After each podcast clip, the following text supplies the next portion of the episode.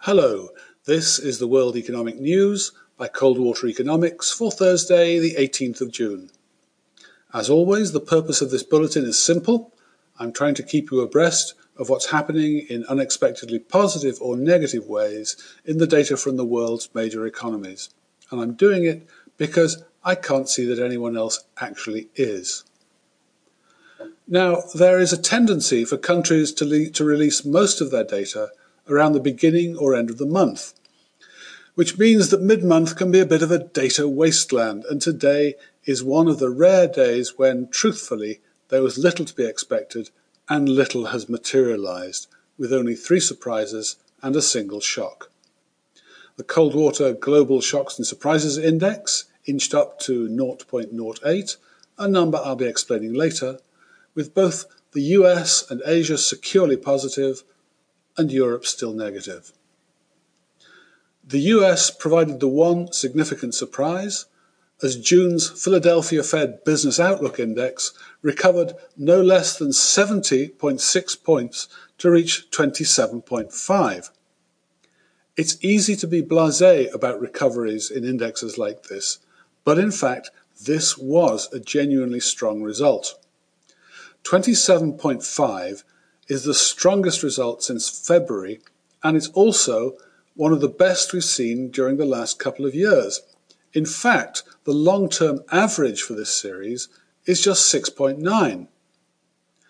So it's a strong headline result, but also the details are strong. Big jumps in orders and shipments, yes, but also sizable improvements in work backlogs and a fall in inventories. In other words, there's no sign that producers are jumping the gun. On top of that, the six month outlook jumped 16.6 points to 66.3, which is the strongest reading in about 30 years of surveys. And capex plans jumped 11.1 points to 26.3. The Fed, Philly Fed survey is widely followed, and make no mistake, this was genuinely strong and genuinely surprising. Because of the relative lack of data today, I'm going to spend a couple of minutes going through the workings and results of Coldwater's series of shocks and surprises indexes. If you're not interested in these, feel free to quit now. Thanks for listening, and I hope you'll tune in again tomorrow.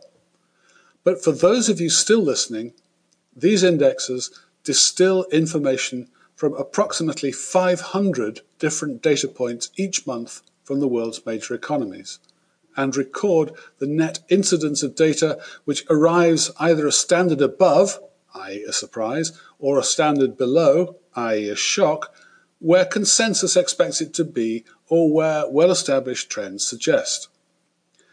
This isn't a bald net balance, however, since all the data, which basically comes in as expected, is also included in, in assessing the overall situation. The sheer volume of data that goes into these indexes means that individual components are not weighted in order to ascribe extra importance to one particular set of data or another. I think doing that, which most shocks and surprises indexes do, incorporates assumptions about the importance of various types of data which cannot be justified. Quantity has a quality all of its own, and it's that I put my trust in. Now, if shocks and surprises are normally distributed, you'd expect 16 to 17% of it to come in a standard deviation above and the same below, with the average tending towards even or zero. These indexes take that assumption and then express the percentage of net shocks or surprises in the entire data as a number of standard deviations. So when in early May the global shocks and surprises index sank to minus 0.95, it meant that the net excess in the number of shocks minus surprises in the data was nearly a full standard uh, deviation away from normal from normality, i in this case about 15.3%. That May reading incidentally was the worst I've seen. The highest I've recorded was in the second week of January 2017 when the index rose to 1.01. Well, that's how they're compiled and what they express.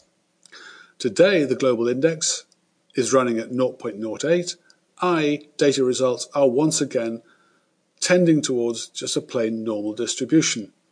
Within that, Asia is looking the most positive at plus 0.51, the US is at plus 0.37, and Europe is still sharply negative at minus 0.60. Within the global data universe, I break out capital goods, confidence, and inflation, undeveloped indexes for each of them. For the capital goods sector, it's currently negative at minus 0.52. The confidence indicator is positive at plus 0.71, and inflation is extremely positive at plus 1.12.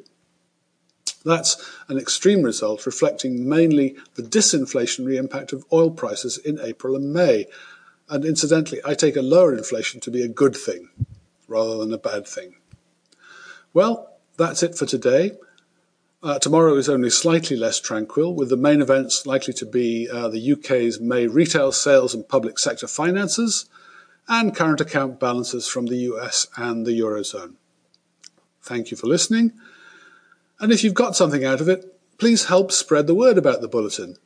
If you'd like to know more about Coldwater economics, please feel free to contact me, Michael Taylor, on mjtcoldwater at fastmail.com.